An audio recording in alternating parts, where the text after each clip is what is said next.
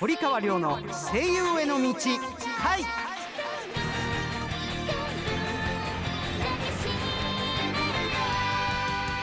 こんばんは、堀川亮です。こんばんは、アシスタントの坂本明美です。同じくアシスタントの湯沢力です。この番組は声優俳優になりたい人はもちろん、夢に向かって努力している人をガンガン応援していこうという番組でございます。はい、よろしくお願いします。よろしくお願いします、ね。もう梅雨なんか吹っ飛ばせですよ。蒸し暑いですね今日は。ジメジメさんが、はい、ガンガン行ってみたいと思います。はい。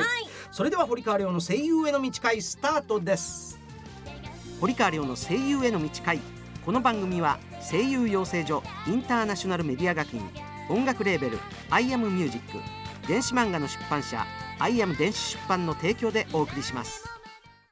ごめんなさい先生、私何もわかれなかった。全部抱きしめるよ。それではここで1曲お聴きください。iPhone、iPad、Android で読める電子漫画の I AM 電子出版から配信中の電子漫画マジカルドリーマーズテーマ曲、マジカルドリーマーズ、どうぞ。風香る校舎、広がるグランドの端に今も残るあの日の地面の傷跡、手が触れただけで心寄せ合う、それだけで涙が優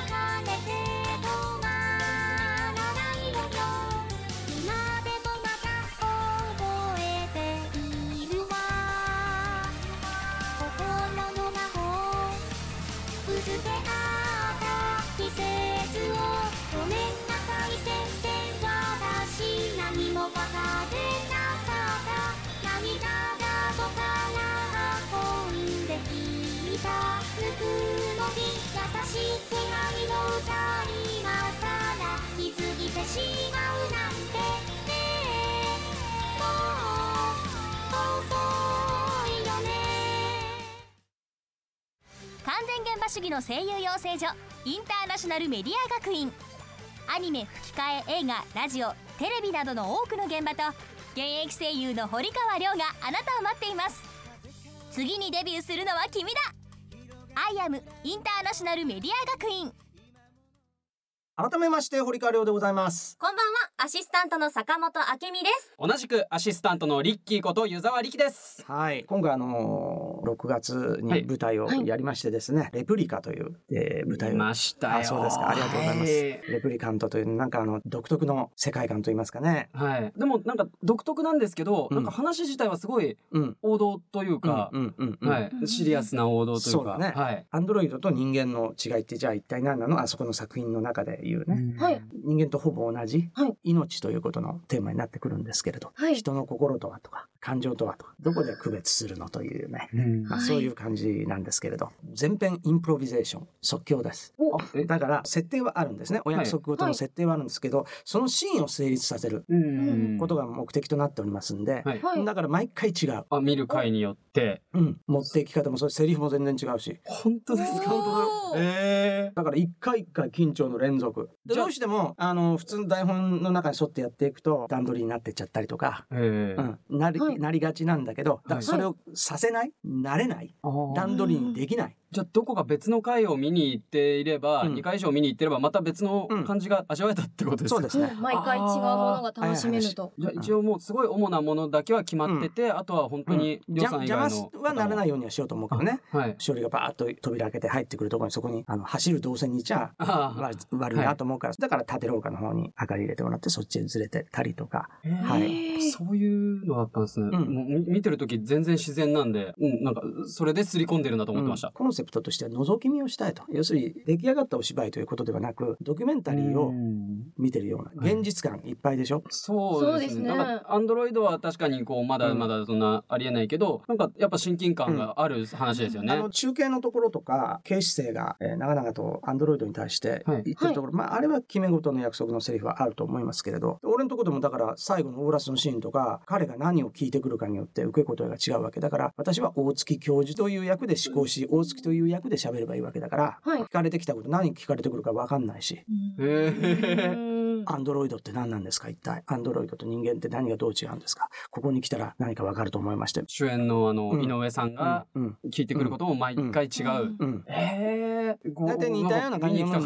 なってるけれど、これはだから見に来いよっつったの。見に行きたかったです。遅いですね、別の回を見に行きたかったです。あ、そうかそうか、見に来てくれたんだ、はい、一応ありがとうございました、はい、まあそんなことでね、手法としてはある種特集というか、決まった台本はあったんですけど、だからほとんどもう原型をとどめてないというか、全く別の作品になってんじゃないかっていうぐらいに、だから全部インプロビゼーションって役者にお任せになっちゃうから、はい、まあみんな宿泊してたよ。じゃあ妙なって言っちゃうで、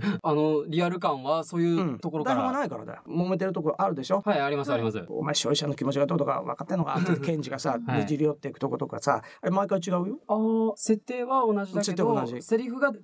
わけですよね、ハードル高くないですか。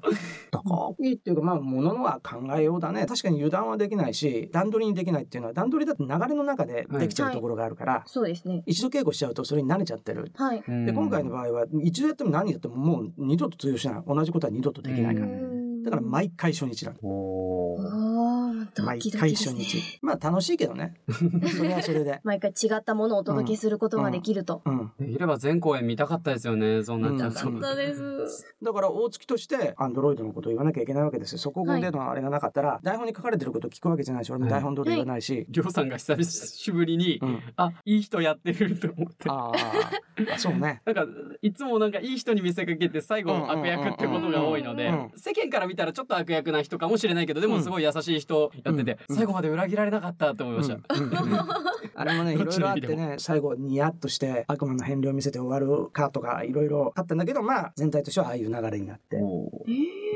ちょっと見学の人にちょっと喋っていただきましょう。大場さくらです。芝居とか見に行ったりする？はい、すごい見に行きます。今後親父がやるときはぜひ見に来るよ。はい、お願い、見に行きます。鳥越優斗です。自分は、演技を見るのが大好きで、よく舞台を見に行ったりしてます。本当。あ、いい子だ。じゃあぜひぜひね、これからもいろんなこと勉強してください。はい。はい。まあうちでレッスンも通してもそうだけれど、いろんな先生方がいらっしゃるし、いい影響をたくさん受けていただければと思いますね。はい。できたりできなかったり、自分が悔しいっていうのもあるだろうから、結構エキセントリックになったりとかした場合もありますけれど、でもすごく充実してたんじゃないかなって気は私しますけどね。私は楽しくてしょうがなかった。僕もすごい楽しめましたね。やっぱ特殊だけど王道って話したんですけど、ああいう話をすごい久しぶりに舞台で見た気がして、なんか最後泣かしに来るところとかもやっぱ分かってはいるんですけど、すごい来ますよね。あれもだからもう全然一応じゃない、もう同じこと一回もやってないからね。登場してくる人も毎回違ってきたりとか。違う、それは同じ。キャストは変わんないよ。その時の流れというのがあるでしょ。会話の中でも日向なら日向、しおりならしおり、けんならけんじとしての役の気持ちで動く、喋るということだから、向こうの出方によってこっちも違ってくるし、同じであるわけがないので、そこら辺は非常に気が抜けないというかね、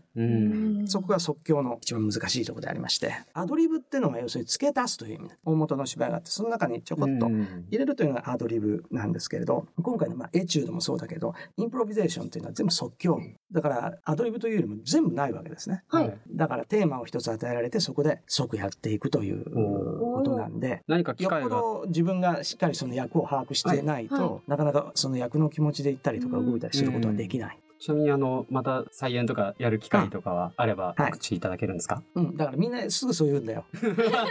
結局来ないんだよ流れでですね、8月のクラッシャーズラブソング、これもまた原作は同じ方なんですけれど、今度はもうちゃんと脚本通りにある程度きっちり固めてやると思います。こちらもぜひ、これなんかね学園ものだっつってたな。意外と舞台では見れない学園もの。いや、どうなんでしょうねまあ学園ものって言ったらまた王道だからな。はい、まあそれは楽しみにぜひしていただけたらと思います。iPhone、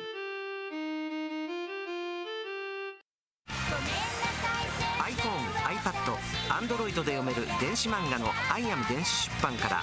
一人前の魔導士になることを夢見る女の子マリシアがセリオラ魔法学院を舞台に活躍する「マジカルドリーマーズ」がリリース中です。世界初の音声切り替え機能付きフルボイス電子漫画として、日本語版は主人公マリシア、竹達彩奈、オルウェル・セーレン、堀川亮、ボルテ・ミレオン、宮健一他豪華キャストでお楽しみいただけます。英語版ではアメリカのブルマ、チョッパー、ベジータ、ケロロ軍曹などが出演、日米ダブルベジータが共演しています。また同じくフルボイス電子漫画アメイロココアが近日リリース予定。日本語版に下野紘、平川大輔、緑川光、堀川亮出演。英語版にアメリカのベジータ、ブリーフ、トリコ、ケロロ軍曹、ブロリーが出演しております。マジカルドリーマーズアメイロココアは I AM 電子出版のホームページ http://emanga.jp.net http://emanga.jp.net からお楽しみいただけますので、詳しくはこちらをどうぞ。アニメ、ゲームなどを盛り上げる音楽を君たちが作る。 I AM MUSIC SCHOOL では将来有望な熱意のあるアーティストの卵を募集中です。講師陣に現場の最前線で活躍中の近藤薫、櫻井拓、小畑由紀、そして私堀川亮があなたを熱くサポートします。アニメ・ゲームの音楽シーンをリードするアーティストになる I AM MUSIC SCHOOL。東京を中心に全国8カ所に拠点を置く声優養成所インターナショナルメディア学院、学院長堀川亮が全国で熱血指導。